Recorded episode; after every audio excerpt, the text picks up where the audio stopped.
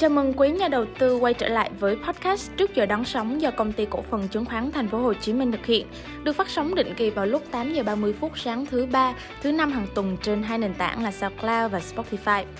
Tôi là Kim Ngân là người sẽ dẫn dắt và đồng hành cùng với quý nhà đầu tư trong tập podcast này.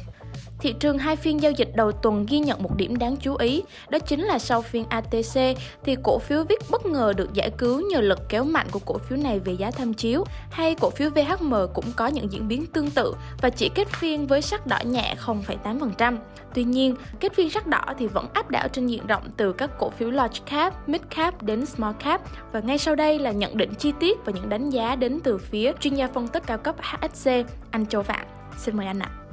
Xin chào tất cả anh chị và các bạn, rất vui lại được gặp cả nhà trong bài postcard vào sáng thứ ba và thứ năm hàng tuần của HSC.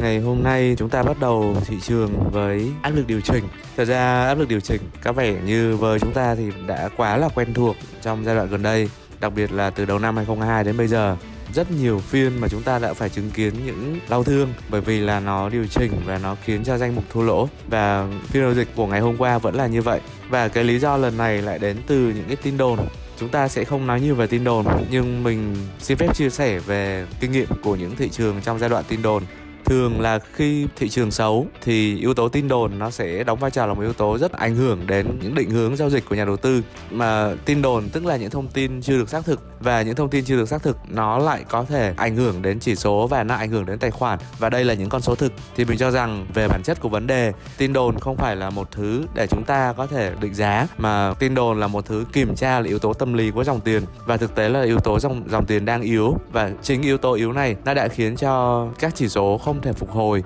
Và đó là lý do tại sao mà hôm qua áp lực bán xuất hiện rất là mạnh ở trong suốt cả phiên với một thanh khoản không cao. Nhưng rõ ràng là đã có lực bắt đáy trong giai đoạn cuối phiên. Và rõ ràng là chỉ số VN Index vẫn chưa bị thủng. Mình dùng từ thủng, tức là về mặt kỹ thuật, thì chúng ta vẫn chưa bị mất đi cái nền giá được xác lập là cái nền đáy thấp nhất của chỉ số VN Index từ giai đoạn của 16 tháng qua. Thì à, những cái cổ phiếu liên quan đến tin đồn đều có những lực mua lên và thậm chí là kéo xanh trở lại anh chị có thể thấy rõ ràng là chưa hẳn tin đồn đã làm một cái gì đó khiến cho thị trường điều chỉnh. Nhưng việc chúng ta xử lý với tin đồn như thế nào thôi, đó là đầu tiên chúng ta cần phải xem lại chúng ta mua vì cái gì thì chúng ta sẽ bán vì cái đó. Ví dụ như chúng ta mua vì yếu tố giá trị thì khi mà cổ phiếu đã được định giá quá cao và đắt hơn giá trị, lúc này chúng ta mới cân nhắc là bán. Còn nếu trường hợp mà cổ phiếu vẫn ổn, giá trị vẫn đang hấp dẫn so với định giá hiện tại thì chúng ta không có lý do gì để bán, đúng không ạ? Đó là ý thứ nhất. Ý thứ hai là nếu trường hợp mà chúng ta đã có niềm tin vào cổ phiếu chúng ta đang nắm, thì cái việc mà cổ phiếu điều chỉnh giảm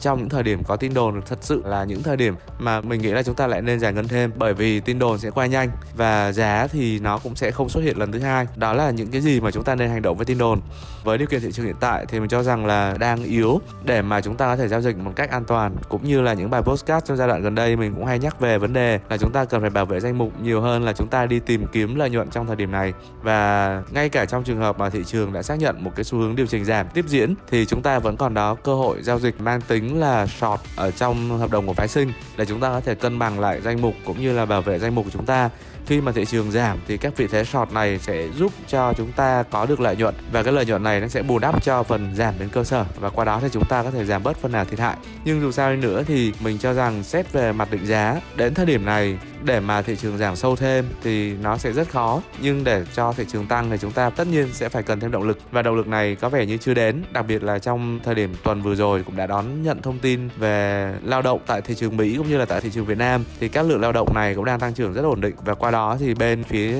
các cơ quan điều hành, họ cũng sẽ có lý do để họ tiếp tục mạnh tay hơn trong việc hỗ trợ lãi suất cũng như là siết lại các cái gói định lượng bơm tiền trong thời gian qua. Do vậy thì mình cho rằng chúng ta nên ưu tiên cẩn trọng và không nên hành động quá nhiều để hạn chế những thua lỗ sắp đến nếu có ở trong thị trường trong giai đoạn tuần này và tuần sau nhé. Ok, xin cảm ơn anh chị các bạn đã lắng nghe bài postcard này và xin hẹn gặp lại cả nhà trong bài postcard vào thứ năm. Xin chào và hẹn gặp lại.